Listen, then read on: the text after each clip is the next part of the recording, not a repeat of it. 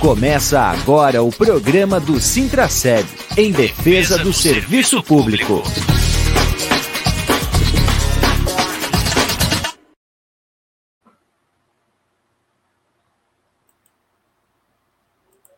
Olá, bom dia, amigas e amigos ouvintes da Rádio Comunitária Fortaleza.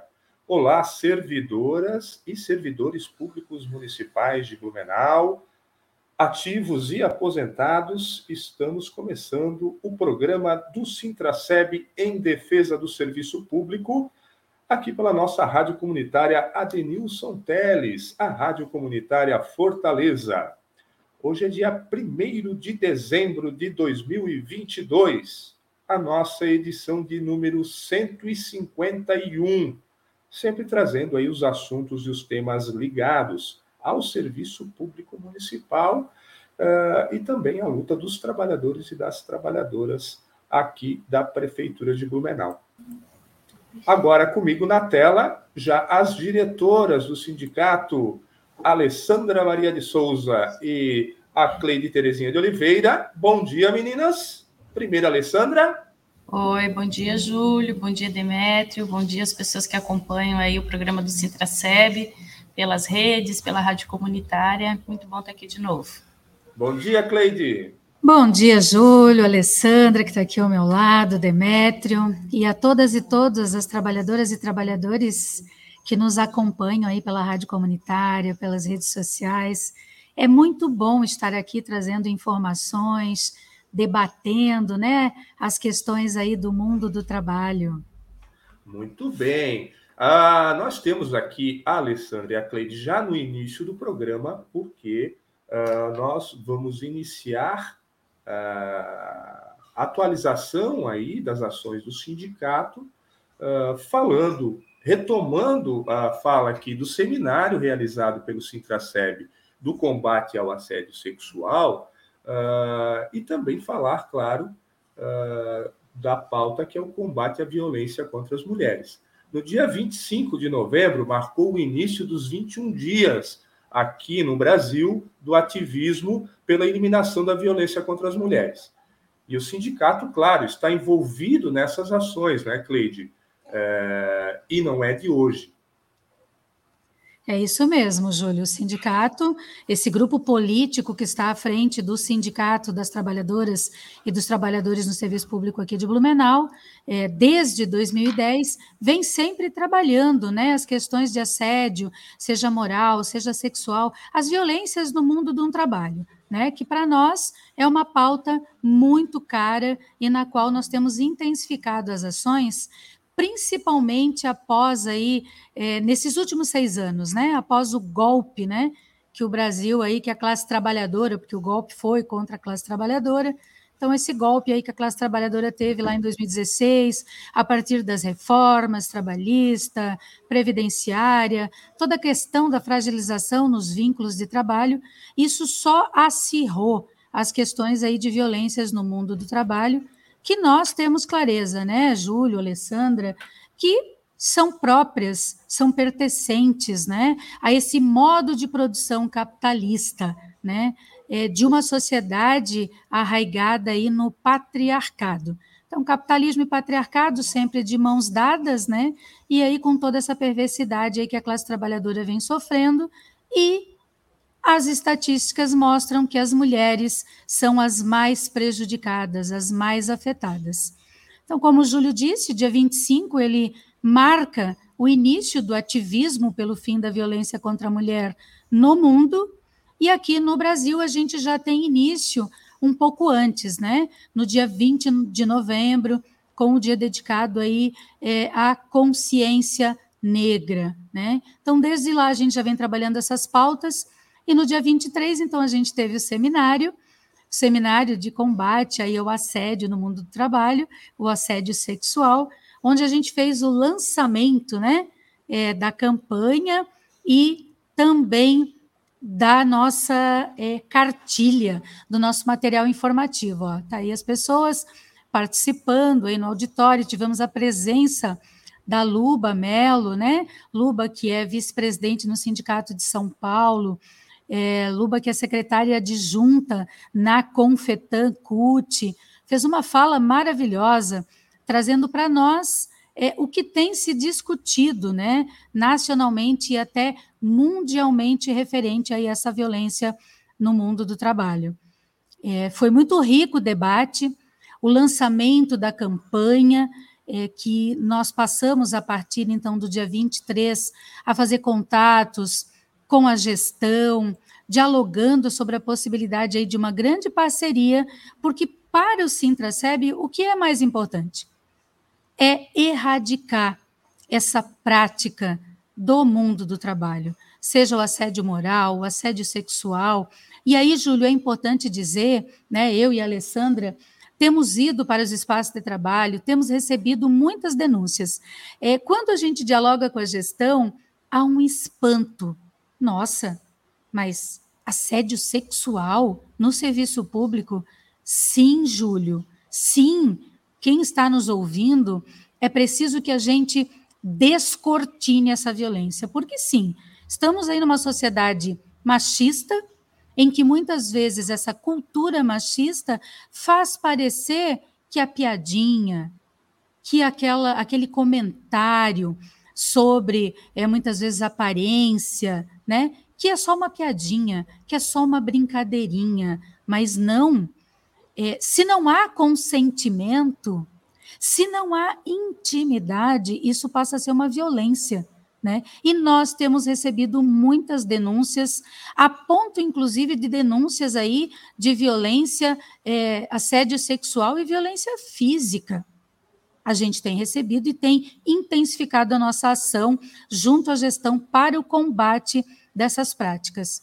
É muito importante, Júlio, falar também da Convenção 190, né? Que é a convenção da OIT, a Organização Internacional do Trabalho. Aqui no material que a gente produziu, a gente traz a questão da 190. No Brasil, essa convenção ela não foi ratificada. É, houve uma discussão com o atual governo, porém, é, o presidente da República precisa encaminhar ao Senado para que seja deliberado pela ratificação e ele sancionar. E isso não foi feito, porque, infelizmente, nós temos um governo que disseminou, na verdade, a violência contra a mulher, a violência contra a classe trabalhadora, e por isso não teve o cuidado e não colocou como prioridade da sua pauta a ratificação da 190.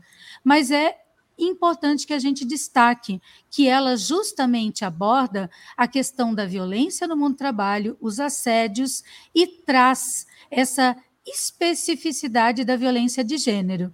Acho que a Alessandra pode aí comentar um pouco também sobre isso. A gente está encampando essa luta já há muito tempo e mais intensamente agora, né, Alessandra? É, é Cleide e Júlio. É importante, na verdade, a gente fazer essa discussão é, dessa violência e também descortinar desencobrir, né? Porque muitas vezes as pessoas não querem falar dentro do serviço público sobre isso, as pessoas não querem discutir. Acho que é o papel do sindicato ir lá e desvelar aonde que estão acontecendo essas violências e poder ser parceiro também junto das pessoas que estão sofrendo essa violência e dizer, ó, oh, você não está sozinho, você não está sozinha. O sindicato está aqui para poder dar esse apoio, para poder apoiar e poder acompanhar também as situações que estão acontecendo. Então, é esse o principal objetivo da nossa campanha, e ela vem ao encontro né, dos 21 dias de ativismo aí pelo fim da violência contra a mulher, e é importante a gente fazer essa discussão, enquanto sindicato, enquanto classe trabalhadora, né, enquanto servidor público e servidora pública também. Muito bem. Cleide, eu vou. A gente cometeu aqui uma indelicadeza aqui, até a gente tomar isso como prática. Uh, eu vou pedir perdão aqui, principalmente já para Karen, em nome da Karen, a todos que têm algum problema visual, para fazer a nossa autodescrição. Pode ser, Cleide? Perfeito, Júlio. É, nós temos muito ainda que aprender, né? Mas que bom que a gente consegue perceber as nossas falhas. Muitas vezes aí a classe trabalhadora, as companheiros e companheiros têm que dar um toquezinho para a gente e dizer, ó, vocês estão esquecendo da acessibilidade, né? E aí a gente vai fazer a apresentação e eu já peço desculpas mesmo. É, tenho tentado ter esse cuidado, mas de fato hoje também esqueci. Então, eu sou uma mulher branca de 53 anos, cabelos grisalhos, totalmente assumidos. Estou vestindo um blazer preto. Na lapela eu tenho a nossa é, a nossa campanha né, do da, da, combate à violência e do assédio sexual no mundo do trabalho. Está uma campanha muito bonita. Tem uma mulher né, segurando um cartaz onde diz: o serviço é público, o meu corpo não. Eu uso óculos é, e estou sentada ao lado aqui da minha companheira Alessandra. Bom, eh, eu sou a Alessandra, então meu cabelo também é preto, né? Nesse momento ficando grisalho, eh, curto, crespo, sou morena, uso óculos também, estou vestido uma blusa preta com alguns detalhes em branco e flor bordado e tem os ombros uh, abertos, né? A manga tem os ombros abertos. É, é isso. Estamos aqui à frente, né? Do, uma foto né, da campanha salarial de 2014, né, de uma assembleia. Linda é, foto. Então, acho que é isso. Depois a Karen nos diz aí se ficou de acordo. Muito bem, eu vou pedir para o Demétrios agora também, o nosso intérprete de Libras. Demétrios. Oi, eu sou um, um homem preto, estou é, usando um fone de ouvido é, tenho um cabelo bem curtinho, uso óculos, tenho barba bem rala, preta também, estou usando uma camisa preta e atrás de mim é uma parede branca para facilitar na interpretação.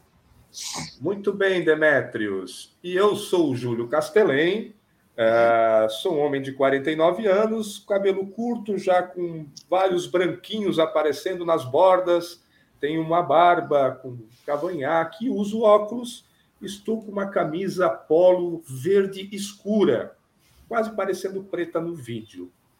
Muito bem, é, e aí assim a gente é, vai se acostumando com essa nova dinâmica que a gente precisa se preocupar para que todos tenham acesso e saibam o que está acontecendo nas nossas transmissões. Uh, e aí, claro, o lembrete veio porque eu quis aqui, eu ia fazer a referência que está passando aqui no nosso letreiro do Observatório do Combate ao Assédio, do Sintraceb, é, que fica hospedado no nosso site, é, e você pode fazer a denúncia de forma anônima e segura é, através aí do nosso formulário que está lá no site do sindicato, no sintraceb.org.br. E também queria mostrar em tela uh, três cards o primeiro card é um símbolo, uma, um selo redondo, uh, branco, dentro uh, uma outra bola lilás, uma mão preta,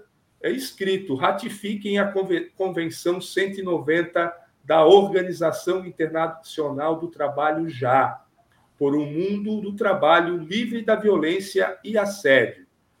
Um outro card que foi lançado agora recentemente pela ISP, que é a Internacional dos Serviços Públicos, que também faz referência ao 190, uh, pelo fim do feminicídio, uh, falando dos 16 uh, dias internacionais de ativismo contra a violência das, eh, contra as mulheres, e também o nosso card, que foi publicado aí nas redes sociais, Uh, o, meu, o, o serviço é público, o meu corpo não, a nossa campanha, que está dentro aí do lançamento feito no dia 23.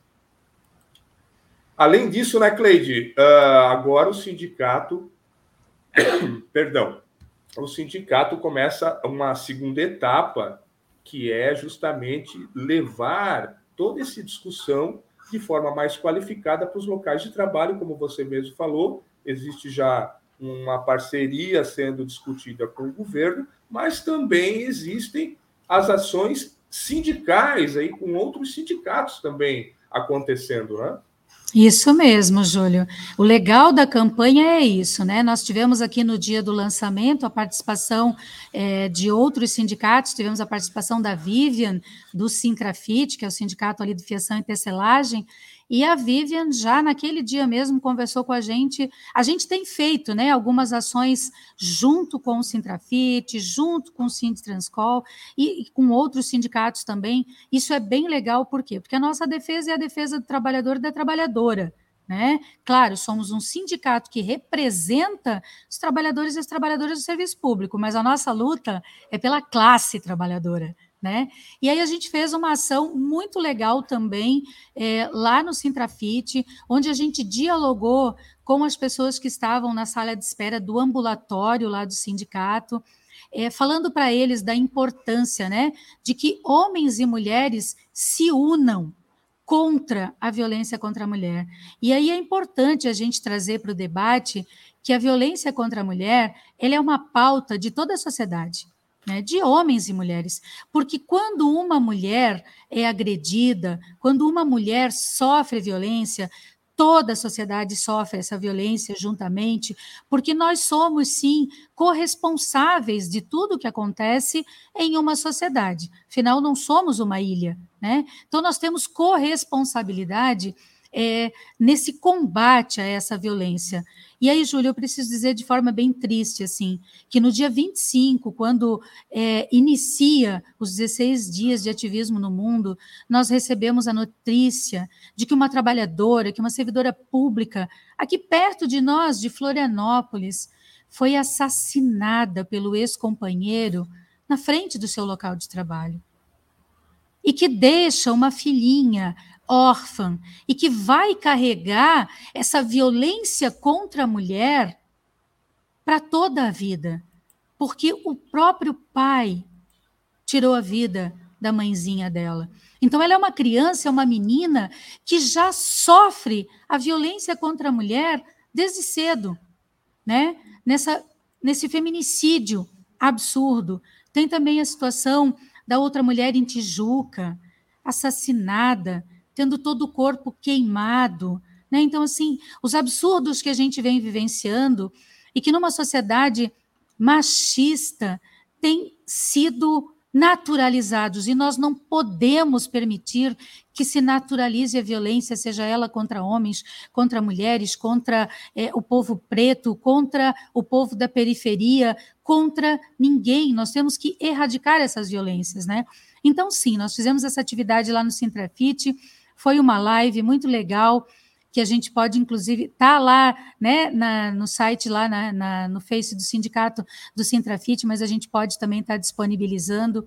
Muito legal. Doutora Carla, que é também diretora aqui do Sintraceb, participou, falando mais da questão da violência relacionada à questão da saúde, relacionada à questão do período da Covid, o que isso trouxe para a vida das mulheres, né? Então, foi um momento muito importante. Para além disso, Júlio, nós temos dialogado sim com a gestão, temos reunião agendada já com a Secretaria de Desenvolvimento Social para pensar uma proposta já para os primeiros para prim, primeiros meses do ano ali para trabalhar uma campanha dentro da Secretaria de Desenvolvimento Social junto, né, à gestão do trabalho com os servidores e servidoras daquela secretaria. Estamos também dialogando com o SAMAI para também levar essa campanha. A gente já teve dois momentos lá, mas para ter aí esse momento mais amplo de discussão e dizer, Júlio, que quando a gente faz o debate sobre a violência contra a mulher, é muito importante que homens e mulheres participem, que gestores, trabalhadores e trabalhadoras participem também. Isso é fundamental. Muito bem. Tá dado o recado, aí a campanha tá na rua, os materiais começam a chegar aí nas unidades de saúde e claro, né, a gente conta aí principalmente com o envolvimento dos nossos representantes pelo local do trabalho também é, para fazer chegar aí essa, esse vínculo mais próximo também do sindicato, fazendo esse debate e trazendo as demandas também de cada local. Eu tenho uma notícia fresquinha, Júlio, se tu me permitir. Vamos lá, então. Notícias. Então, a gente tem, na verdade, é, a notícia de que no dia 29, é, vários segmentos, várias entidades de representação aí feministas, é, de trabalhadoras, inclusive, né? É, a CUT esteve presente, representada pela secretária nacional da Mulher Trabalhadora, a Junéia Batista, né, onde dialogaram com o GT de mulheres da equipe de transição do governo eleito do presidente Lula. E o que elas levaram né, para a equipe de transição? As pautas, as pautas das mulheres, pautas urgentes, como, como por exemplo, a ratificação da Convenção 190. Né, que já pode, inclusive, acontecer aí nos primeiros meses de 2023. E isso, para a luta sindical, é muito importante, né? Para além disso, a proposta das mulheres, né, representadas inclusive lá pela Junéia, da CUT, a proposta da criação de um Ministério da Mulher.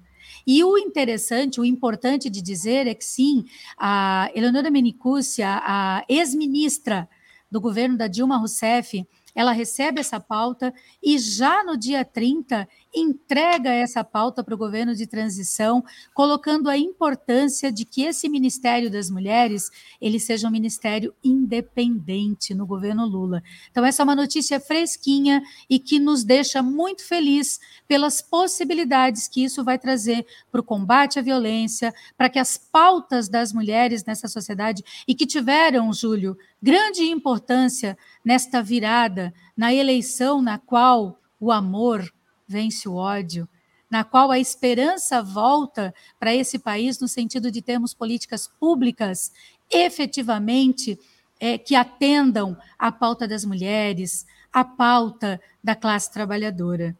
Queria trazer, então, esse recadinho aí para nós que nos deixa muito feliz. Muito bem. Queria aproveitar o momento de lhe dar os parabéns aí para a nossa equipe de comunicação que elaborou o material e elaborou toda a campanha, o Júlio, a Bruna, a Cleide, toda que a gente conseguiu construir um material muito rico e também dizer que o sindicato, nós ficamos à disposição dos locais de trabalho que queiram levar esse assunto, essa discussão, a gente pode fazer contato, a gente vai fazer uma agenda a partir de agora para poder estar tá fazendo essa discussão nos locais de trabalho. Verdade, Ali, a dedicação ela foi incrível, né? E tá aí o material, material riquíssimo, material com informação é, didática, de fácil acesso, uma cartilha linda, é um folder lindo. Então, sim, equipe de comunicação, toda a diretoria de parabéns por essa construção maravilhosa. Valeu a dedicação, valeu as noites perdidas de sono, né, Bruna, Júlio, Alessandra, é, todos nós que trabalhamos incessantemente para que esse material estivesse aí disponível para os nossos servidores e servidoras. Muito bem. Tá aí feitos os agradecimentos, tá aí feitos os contatos. Eu botei na tela ali rapidinho, vou botar de novo e vou falar. Para quem quiser entrar em contato com o sindicato, é pelo WhatsApp central é o 991593289, 991593289. Uh, você manda sua mensagem que a gente encaminha aqui para a direção, uh, para a diretoria responsável pelo assunto em questão. Vamos em frente então, só deixa eu botar uma vinhetinha aqui. Fique conectado aos canais do Sintraceb. Siga no Facebook e acesse sintraceb.org.br. O tema agora, Alessandra, é saúde. É, nós tivemos mesa de negociação permanente da área, é, já tivemos outras reuniões também. Vamos dar uma atualizada então aí para os servidores? Sim, Júlio, eu queria começar falando do processo seletivo interno, né? O sindicato faz parte da comissão.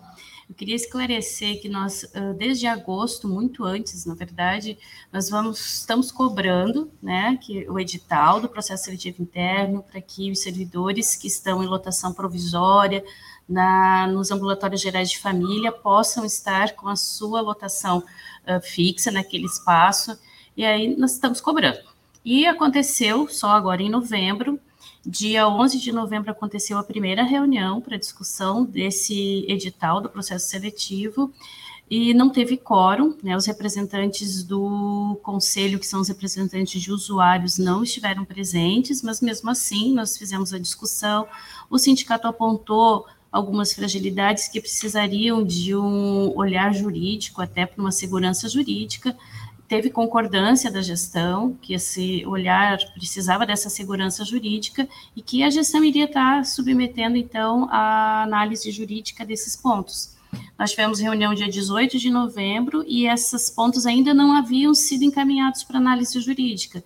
Então, é importante colocar que nós uh, não discordamos né, do edital, nós temos concordância, a gente só precisa de uma segurança jurídica mesmo para que ele possa acontecer. Então é isso, porque alguns servidores têm nos cobrado, ah, quando que vai sair o processo seletivo e tal. Então está, pelo que nos foi dito essa semana, ainda aguardando o parecer jurídico para que ele possa uh, dar andamento. Segundo a gestão, até o final desse mês vai acontecer. Vamos esperar. Né? Então, não é por conta de qualquer ação ou, ou movimentação do sindicato que esse processo está uh, parado. Na verdade, ele está atrasado, a gente sabe disso, mas não por conta de ações do sindicato. A gente só realmente precisa dar segurança jurídica para poder dar continuidade. Né? E o secretário de Saúde se comprometeu de tentar agilizar. Sobre a mesa de negociação, Júlio, nós tivemos, uh, acredito que o, o o Sérgio deve ter comentado semana passada, mas algum dois pontos eu queria trazer para a discussão, que um deles uh, da mesa de negociação da saúde é sobre o piso da enfermagem, né, onde nos foi esclarecido que sem uma fonte de financiamento federal, ele dificilmente uh, será executado dentro do prazo, que seria em janeiro, então, existe já uma discussão de uma PEC a nível federal para uh, discutir as fontes de financiamento. Então, é isso que o município está aguardando, né? E nós acreditamos que o compromisso do município independe de uma fonte de financiamento federal, ele devia de aplicar dentro do prazo, que é a partir de janeiro, mas se não for para a Câmara dentro de, desse mês, acredito que não será aplicado dentro do prazo. Então, é uma discussão que a gente está fazendo. Né? A gente está cobrando e esperamos que a gente que o município realmente assuma o compromisso que fez, tanto dentro do Conselho de Saúde quanto dentro da mesa de negociação. Nós estamos no aguardo. Bom, Alessandra, é, o município ele tem autonomia para fazer isso, né? claro, né? Então, assim, uhum. é, quem quer valoriza, né? Sim. Quem reconhece os seus trabalhadores e as suas trabalhadoras e não quer simplesmente bater palma em época de pandemia, mas quer valorizar no dia a dia, vai lá e cumpre, né? Sim. Não basta prometer, tem que cumprir. Acho que é bem importante dizer isso, porque senão fica parecendo que o município depende né, da esfera federal para poder fazer, quando na verdade ele tem autonomia para gerenciar, né? É, só reconhecer não só... que precisa não é suficiente, né? É, não só tem condições de fazer, Cleide Alessandra, é, como tem autonomia, mas como tem condições de fato de fazer pela questão orçamentária. É, eles estão bem. É, o gasto hoje com folha de pagamento no município está bem controlado, está bem abaixo dos limites aí estabelecidos em lei. Uh, e além, do, além disso, uh, se fosse para cumprir já a lei federal, faltaria muito pouco para os trabalhadores aí com, é, chegarem ao nível salarial. Claro, o que precisa é que isso tenha reflexo em toda a carreira, né? Uh, mas uh, o sindicato também já tinha cobrado e vem cobrando é, justamente que a prefeitura se antecipe e apresente quais são os valores, os impactos né, de, uma medida como essa, né? visto que o sindicato tem mostrado através dos números que uh, é muito baixo aí o percentual a se chegar aí de reajuste nos salários para que todos os trabalhadores da enfermagem, nos três níveis, né, uh, o enfermeiro, o técnico uh, e o auxiliar, possam aí ter o seu salário valorizado. Júlio, é importante que a sociedade que nos assiste, ela também entenda que quando você investe no trabalhador e na trabalhadora com salários dignos, de acordo né, com o trabalho que é oferecido, ele está investido em política pública. Ele está investindo no serviço que está ofertando para essa sociedade. Então, a sociedade precisa ter claro que ela precisa estar tá junto com esses trabalhadores e trabalhadoras que atendem as famílias no dia a dia que eles precisam se enganjar também na defesa dessa valorização, porque vai repercutir no trabalho, né, que é oferecido a investimento em política pública, né, Júlio e, Ale, e Alessandra. É, e Cleide, daí a gente vai para o segundo ponto da discussão, que acho que é importante destacar também nessa mesa de negociação, que é o adicional de salubridade do agente comunitário de saúde e agente de endemias, os profissionais de suma importância para a execução da política pública do SUS. É, sem uh, esses profissionais, a gente não faz a saúde da família. né? Porque eles precisam estar a campo, eles conhecem as famílias, então eles são né, imprescindíveis, Essenciais, na né? verdade, imprescindíveis para a execução do SUS. E essa discussão do adicional de insalubridade, Júlio, na mesa de negociação a gente não teve acordo mais uma vez, né? Uh, o município uh, remeteu ao Progen, o Progen fez um parecer, esse parecer agora está sob análise do nosso jurídico aqui do, do sindicato, para ver quais são as providências que a gente vai tomar e se a gente segue, a gente segue ainda à disposição do município para fazer a discussão, para discutir a importância e para que esse adicional aconteça, independente de ações jurídicas ou não. Mas não sei uh, qual é o acordo que a gente vai conseguir avançar nesse sentido. Né? Infelizmente, porque talvez para o município, né, esses profissionais não tenham a importância que, na verdade, a gente acredita que eles têm, né, para a gestão do município da saúde nesse momento. Né? Infelizmente. Então, são essas duas situações, Júlio, uh, que acho que é importante destacar da mesa Sim. de negociação, que ficaram assim, acho que para os né, os servidores e servidoras dessas áreas que possam também ter essas informações, que acredito que a gente vai ainda ampliar essa discussão em outros momentos. Eu fico pensando na importância desses profissionais, né, Alessandra? Vamos pensar aí, né? O agente de saúde, que é quem vai a campo, né? Que muitas vezes é quem detecta e traz para dentro do espaço de saúde da família as situações que muitas vezes não chegam de forma espontânea, né? Um acamado, é, uma família que não tem as informações sobre o serviço e que esse agente de saúde ele está lá a campo, fazendo contato, conhece a família, tem um vínculo, né? Que muitas vezes vai detectar algo que talvez na consulta médica não apareça, né? Porque muitas vezes aquela reserva entre paciente e médico, na relação com o agente de saúde que está inserido na comunidade, ela é mais fácil, né, de aparecer.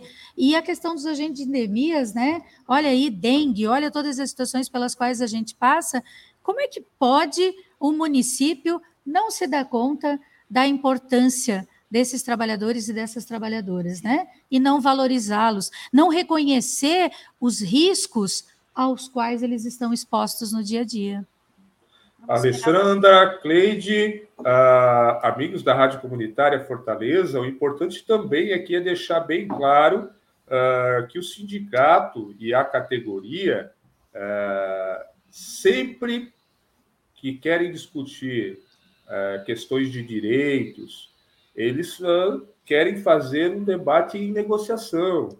Né? E vem ao longo do ano todo forçando conversas, tentando dialogar, tentando encaminhar as questões.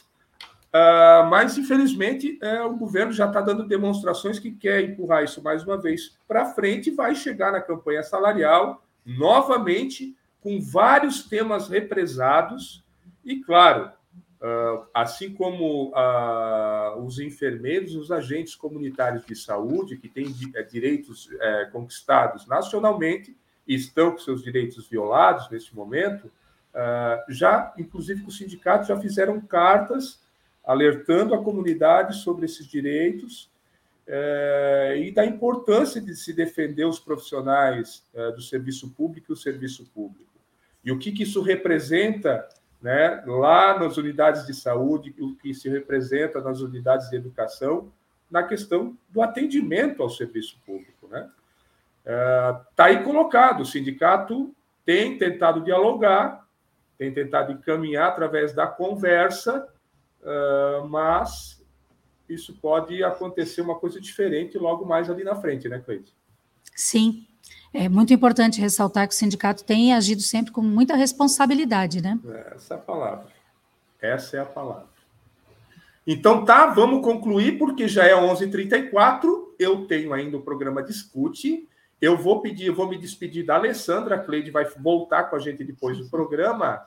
Alessandra, dá um tchau para a galera. Ah, é muito bom ter aqui, Júlio, muito bom conversar né, sobre os temas aí da, que a gente está fazendo, as nossas ações, e fico à disposição também dos servidores e servidoras né, que quiserem fazer contato, a gente fica à disposição. Um abraço para todos e todas. Muito bem, agora nós vamos uh, ouvir o programa Discute da nossa Central Única dos Trabalhadores aqui de Santa Catarina. que traz uma pauta é, que é muito séria e que a classe trabalhadora uh, certamente vai ficar atenta aí a partir do próximo ano. É porque com o governo federal que está acabando agora, o governo Bolsonaro, subiu o número de trabalhadores com renda de até um salário mínimo. A esperança para os trabalhadores é a volta de uma política de valorização do salário mínimo prometida pelo presidente eleito. Então, vamos, escutar, vamos escutar todos juntos o programa Discute dessa semana. Voz da classe trabalhadora. Programa Discute. Opinião, atuação sindical, informação para você trabalhador ficar por dentro dos principais assuntos de seu interesse. Programa Discute, uma produção da CUT Santa Catarina em parceria com o Jornal dos Trabalhadores. Programa Discute. Olá, trabalhadores e trabalhadoras. Eu sou Priscila Baardi. Olá, sou Sueli Adriano. Começa agora mais um programa Discute. Depois da combinação de dois anos de governo do golpista Temer, que aprovou a reforma que acabou com mais de 100 itens da CLT, com os quatro anos de Bolsonaro, que aprofundou ainda mais a precarização do trabalho, o resultado não poderia ser pior para a classe trabalhadora, um dos maiores arrojos salariais da história do país. Desde que teve início o governo Bolsonaro em 2018, aumentou de 30% para 35,6% o índice de trabalhadores com a renda de até um salário mínimo. Na contramão, diminuiu o número dos que ganham até dois salários mínimos, caindo de 35% para 31,6%. E entre os que recebem acima dos salários de dois salários mínimos, a queda foi de 34,9% para 32,8%. Um total de 34,7 milhões de trabalhadores ganham até um salário mínimo, ou seja, vivem com apenas R$ 1.212. Eles representam 35,6% do total de ocupados no país, que é de 97,5 milhões. Outros 65,5 milhões recebem até dois salários mínimos, 67,1% do total de ocupados. E o resultado dessa queda no salário dos trabalhadores não é apenas a herança da reforma trabalhista de Temer, mas também das ações do governo Bolsonaro como a falta de medida para impedir o aumento da informalidade e o fim da política de valorização do salário mínimo. Para este ano, apesar da inflação dos últimos 12 meses ter batido mais de 11%, Bolsonaro apresentou uma proposta de reajuste do salário mínimo somente de 6,7%, índice que reflete a projeção do INPC para 2022. Com isso, o atual salário passaria de R$ 1.212 para R$ 1.294, um aumento de apenas 82 reais. Não é à toa que a miséria cresceu tanto no país nos últimos anos. Hoje, o valor do salário mínimo é o que sustenta 56 milhões de pessoas no Brasil, das quais 24 milhões são beneficiários do INSS. Com o arroxo do salário mínimo promovido pelos governos de Temer e Bolsonaro, sem nenhum reajuste acima da inflação, todas essas famílias tiveram que se virar com um valor muito abaixo do necessário para viver de forma decente. Mas temos uma boa notícia para a classe trabalhadora. Durante a sua campanha eleitoral e mesmo após ser eleito para um terceiro mandato presidencial, Lula vem mantendo a promessa de voltar com a política de valorização do salário mínimo, que teve início em 2004, quando a CUT de mais centrais sindicais, em um movimento unitário, lançaram a campanha pela valorização do salário mínimo. Desde 2003 até 2016, segundo o Diese, o ganho real, ou seja, acima da inflação, foi de 77%. Com o governo eleito de Lula e a volta da política de valorização do salário mínimo, a vida do povo trabalhador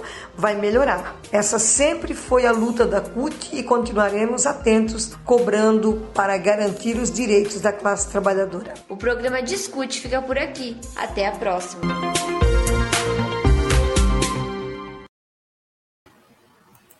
Muito bem, voltamos após o programa Discute. Eu já vou botar na tela agora, de novo aqui, agora com a gente. A Cleide continua e agora tem a Geice. Bom dia, Geice.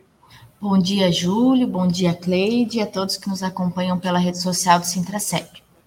Olha, eu já vou começar perguntando sobre o programa discute é, dessa semana, porque essa questão da valorização do salário mínimo, que é uma luta histórica da classe trabalhadora e que foi conquistada lá em 2004, uh, ah, o início né, do governo Lula lá atrás, e foi interrompida aí com Temer e Bolsonaro, fez essa desgraça que fez no país, né? Porque não é só a questão do salário, e aqui tem um novo dado já também daquelas notícias frescas, como a Cleide deu também, eu também tenho uma, Cleide. Uh, no grupo de transição aí do, do governo, uh, já também saiu aí que tem 5 milhões de pessoas com análise uh, travada no INSS, que está buscando a aposentadoria, tem 5 milhões de pessoas que estão esperando. se o salário já está baixo, imagina também quem não tem esse rendimento uh, e depende disso para sobreviver, né? Mas essa é a luta da CUT, é a luta de todos os sindicatos, e o Sintraceb está junto aí e vai, vai estar na rua, sim, é, né, Cleide e Geice, para que essa política volte aí a partir aí de 1 de janeiro. Com certeza, Júlio. Estaremos na rua sempre na defesa da classe trabalhadora. É, os dados que o Discute traz, eles assustam, né? Quando você pensa né, que 56 milhões de famílias vivem com uma renda irrisória, basta você ir ao mercado e tentar comprar é, coisas básicas do dia a dia, que não vou nem falar de, de alimentos que garantam a alimentação de uma família, mas você não consegue sair de lá com uma sacolinha na mão que não tenha custado 100, 200 reais. Uma sacolinha.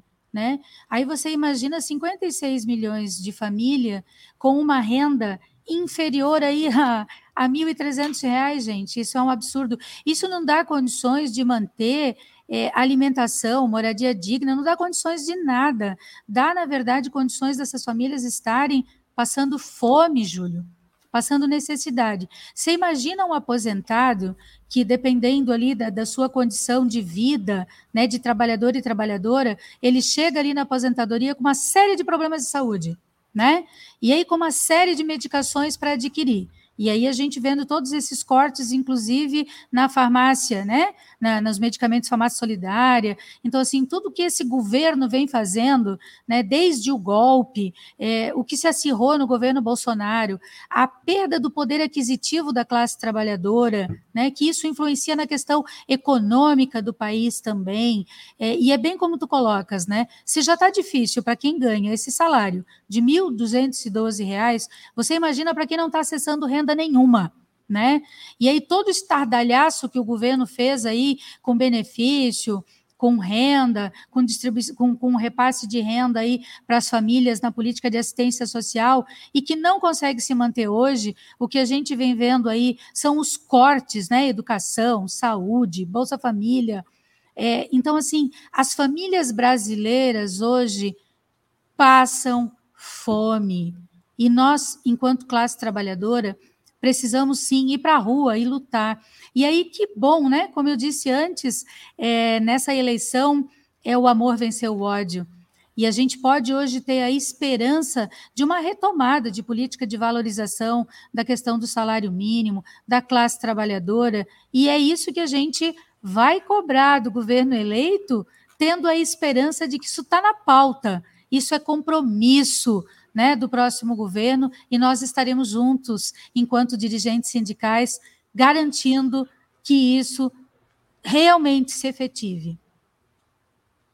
É isso aí. É, desses dados lamentáveis que estão chegando a todos os brasileiros, agora nesse final de governo Bolsonaro, principalmente através do grupo de transição e também do Tribunal de Contas da, da União, a gente lamenta a informação de que já foi detectado que existem 13 milhões de doses de vacinas vencidas, num prejuízo de 2 bilhões de reais aos cofres públicos. Não é só prejuízo ao cofre público, né? A gente precisa lembrar que 700 mil pessoas morreram uh, nessa pandemia e muito, muitas delas, a grande maioria, pela negligência desse governo que sempre negou desde o início a vacina à sua população. Vamos para frente, então, que agora a Geice está na área. Geice, o assunto agora é educação. Uh, nós temos alguns assuntos para atualizar para a base, para a categoria e também para os ouvintes da rádio. Vamos começar com a fake news, gente. Vamos conversar com uma fake news, porque a gente lançou uma nota ontem. Está uh, rodando aí não a fake news que o sindicato uh, meio que pre prefere os admitidos por caráter temporário e não quer concurso público.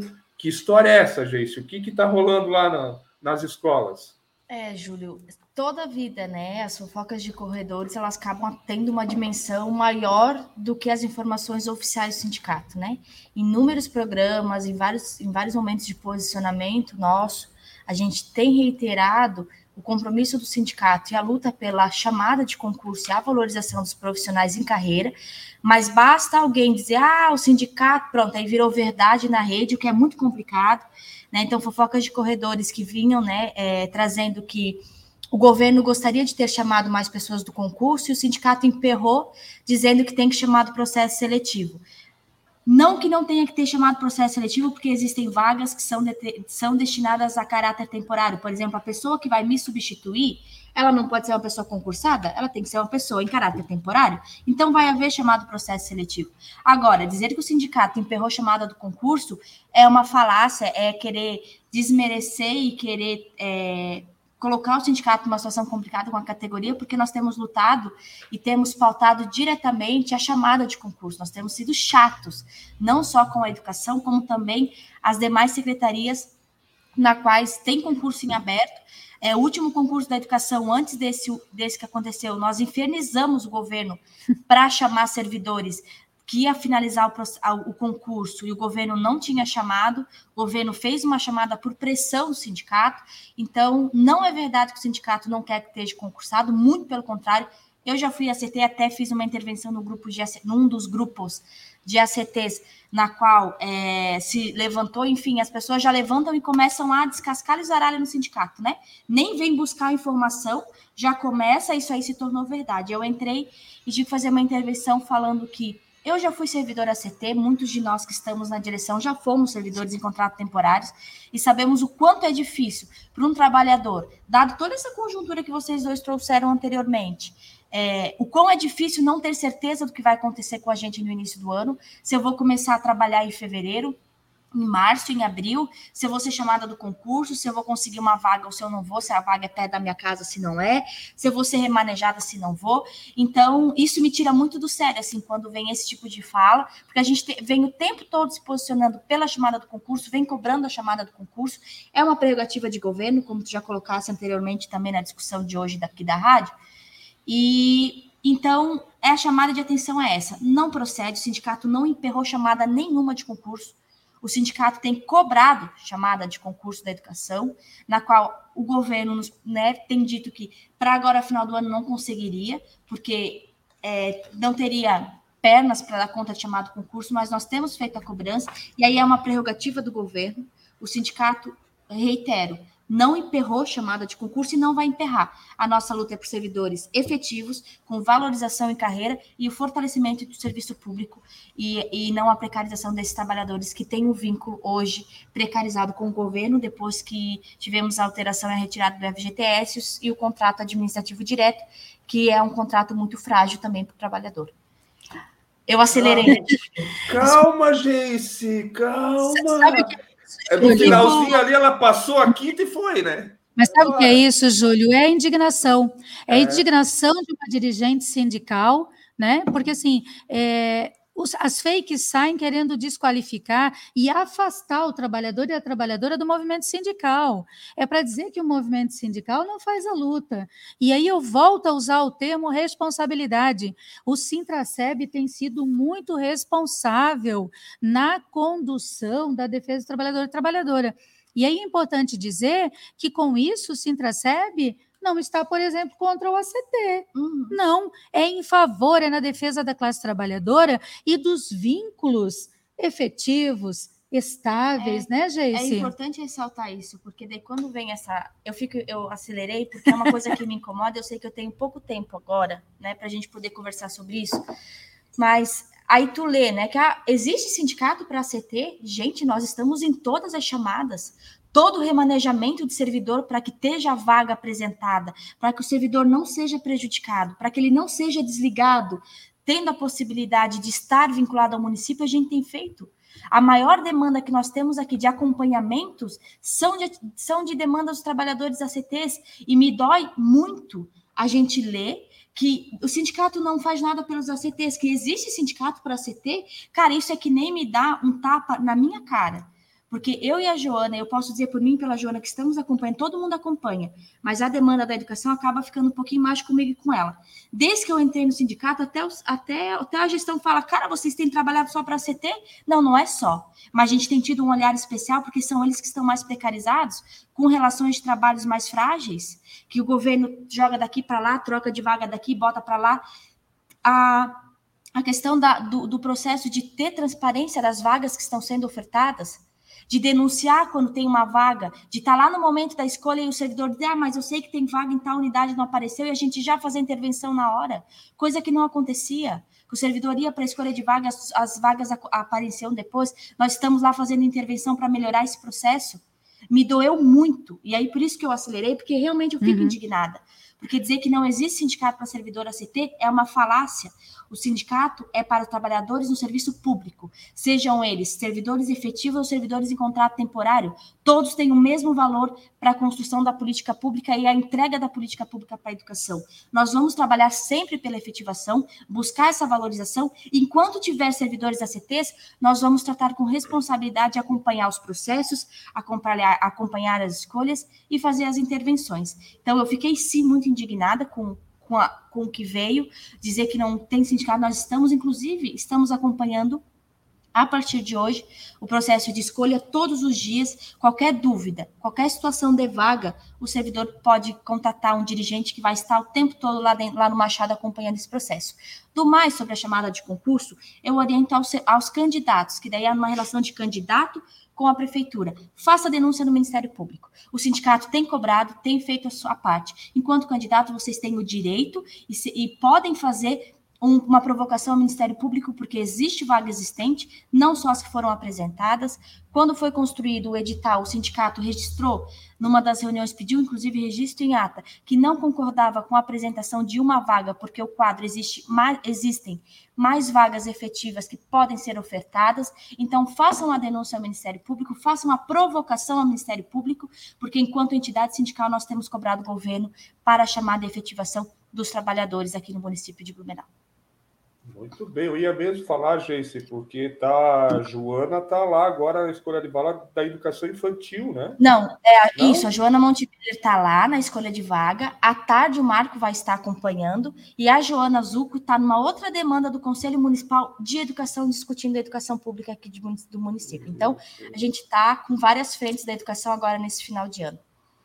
Acho que é legal até mencionar, né, Júlio, assim, a o olhar né, desse sindicato aí para a nossa, uma das maiores pastas na né, educação, tanto que amplia nessa atual diretoria o quadro de representação da educação dentro da diretoria sindical, uhum. por entender justamente a necessidade né, de, de estar à frente dos debates, do enfrentamento, fazendo a defesa. Né? Então, e eu sou testemunha do quanto essas meninas têm lutado, atuado incessantemente aí na defesa dos trabalhadores e trabalhadoras da educação, assim como os demais diretores nas outras pastas, porque, volto a dizer, esse sindicato, esse grupo político que aqui está, é muito responsável na condução desse sindicato.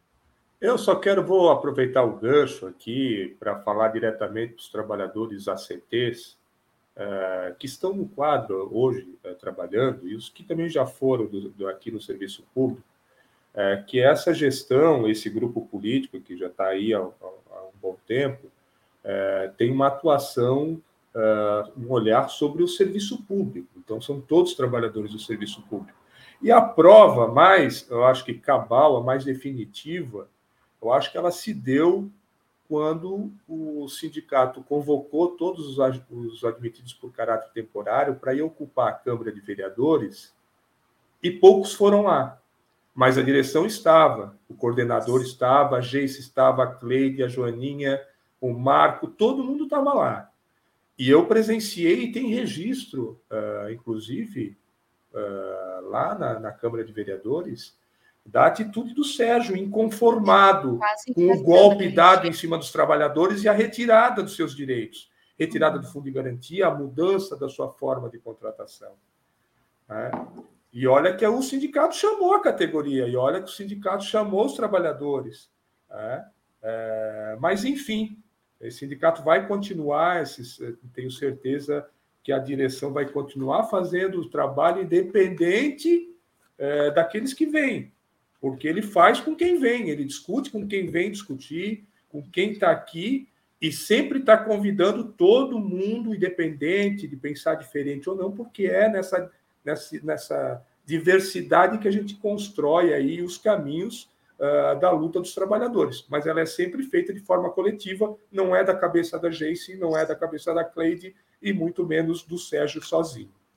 Júlio, me permite só fazer uma complementação aqui, é, que essas discussões acabam, trazer, tra acabam trazendo alguma, alguns pontos que eu acho sempre que é legal a gente aproveitar esse espaço do programa da rádio também para ressaltar. É, uma das discussões trouxe, né? Ah, mas é, quando eu ligo no sindicato, eles me perguntam se eu sou filiado ou não. Sim, nós vamos perguntar se você é filiado ou não. Não que você não vai ter atendimento, porque nós precisamos registrar os atendimentos. Todo servidor, filiado ou não, servidor da base ou pessoa que é candidata e está pensando em entrar no município, são atendidas de forma igual. Com, mesma, com a mesma atenção, com o mesmo respeito, com as mesmas orientações embasadas em algum dispositivo legal.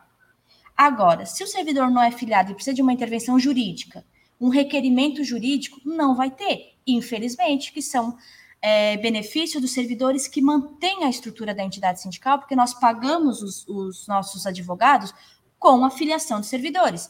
Então, todo servidor vai ser atendido por um dirigente. Todo. Todo servidor. E filiado ou não filiado, vai ter atendimento. Pode nos buscar, pode ligar na sede, pode mandar o WhatsApp, vai ter atendimento. Agora, sim, tem atendimentos que são de exclusividade para os servidores efetivos. Acho que isso precisa ficar claro. Sim. Aos servidores filiados.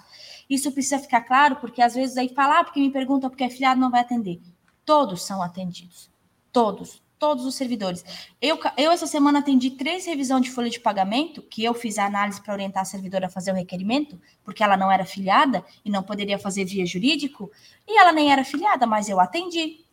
Eu orientei, e dei os encaminhamentos para que ela pudesse fazer, junto ao RH, a revisão da folha dela. Então, só quero ressaltar isso: nenhum, nenhum servidor não vai ser atendido. Mas tem coisas que são de é, benefícios de quem é servidor sócio ao sindicato.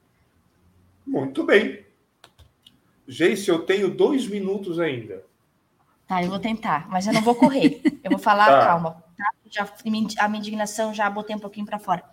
É, tem alguns pontos que a gente tem que trazer, que é a questão, obviamente, da chamada dos ACTs, reforçar que qualquer demanda de escolha tem um diretor lá na escolha, então não saiam com dúvidas, ou não saiam, não escolham sem tirar as dúvidas, vai ter alguém o tempo todo lá, então façam um pedido de informação, e é isso que eu quero dizer, não adianta, e eu brinco com elas quando eu tô lá no Machado, não adianta vocês ir para sair da porta e me mandar um WhatsApp que, não, eu tô aqui, é para resolver o negócio aqui, que por isso que a gente já fica aqui para dar mais transparência nesse processo. Duas informações importantes referente ao Conselho Municipal de Educação, na qual está, estão havendo plenárias de discussão sobre a lei do sistema, na qual a Joana e a Gisele, que são as nossas titulares, titulares suplentes nesse espaço, estão levando as demandas, na qual são apresentadas pelos servidores para nós em demandas, em demandas diárias, em reuniões que acabam aparecendo. Então, elas estão lá dentro do Conselho Municipal, discutindo a lei do sistema e fazendo as ponderações referente aos servidores, às demandas e às pautas dos trabalhadores em educação. E também no Fórum Municipal de Educação, a gente faz o acompanhamento do Plano Municipal de Educação e a Joana também tem participado nesse último período de várias reuniões de monitoramento, de discussões das metas e trazendo principalmente um ponto importante do fórum que eu acho que vale a pena pontuar aqui, é, referente à valorização dos profissionais, que ele é meta do é meta dentro do Plano Municipal de Educação, que não está sendo alcançada e que nós tem, estamos pontuando, estamos buscando, estamos problematizando nesses espaços, porque é prerrogativa de quem? Da gestão criar estratégias, porque eles são gestão, criar as estratégias para é, efetivar o plano que foi aprovado e a gente tem até 2026 para algumas metas é, serem de forma aplicada. Então, todo esse trabalho a gente tem feito, a Joana e a Gisele têm feito nos espaços do Conselho e do espaço do Fórum, e agora também essas demandas, as escolhas dos servidores é, para o quadro do Magistério 2026, que são as maiores demandas que nós temos agora, novembro e dezembro, para a educação. Eu acho é que seria isso. Eu acho que é isso, Júlio. Se não se deixar, eu fico fazendo mais um podcast. Mas olha, tu marcou o tempo, não? Deu certinho, deu? Deu, deu certo, deu certo, deu certo. Que bom. Então é isso. Nós, nós vamos concluir o nosso programa de hoje é, bem em cima do laço aqui na Rádio Comunitária Fortaleza. Mas, claro, a gente agradece aí a presença e a participação de todos que deixaram comentários aqui na rede social. Quem tiver alguma dúvida ainda, pode entrar em contato com o sindicato através do WhatsApp, o 991593289, que a gente tira a sua dúvida. Geice Cleide, vamos despedir então? Vamos lá, vamos nos despedindo então aí, assumindo um compromisso né, com o fim da violência contra as mulheres é, buscando mudar o mundo, para mudar a vida das mulheres, para mudar o mundo. Esse é o recado. E nos colocamos aí à disposição, então, né, é, da classe trabalhadora e inclusive da gestão, para a gente estar tá levando a nossa campanha pelo fim do assédio sexual no mundo do trabalho aí para os espaços aí do serviço público. Lembrando sempre que o serviço é público. O meu corpo, não. É isso, Cleide, uma pauta importante que nós estaremos trabalhando e quem sabe no próximo período a gente tenha a convenção 100, 190 da OIT ratificada no Brasil que vai dar uma força aí para e mecanismos, né, para esse enfrentamento. E do mais, é, agradecer o espaço, Júlio, desculpa pela por eu ter engatado a quinta e não parado mais, mas reiterar nesse final, obviamente, o nosso compromisso é, com a chamada dos concursos, com o acompanhamento da, das escolhas de vaga e da, dos espaços de discussão da educação, na qual nós estamos levando as pautas da categoria e qualquer dúvida, nós estamos à disposição. Às vezes a gente não responde na hora, mas a gente sempre responde. Então, faça contato com o sindicato, a maioria tem os nossos números de WhatsApp direto dos diretores, mandem mensagem, liguem e a gente continua e sempre vai continuar à disposição. Como o Júlio muito falou, muito bem falou, nós continuaremos fazendo com 10, com 20, com 2 mil, nós continuamos fazendo, fazendo a defesa da classe trabalhadora e as pautas que os servidores trazem para a gente. É isso aí. Então, um abraço a todo servidor, a toda servidora, você que nos acompanhou através da rádio comunitária, nas redes sociais.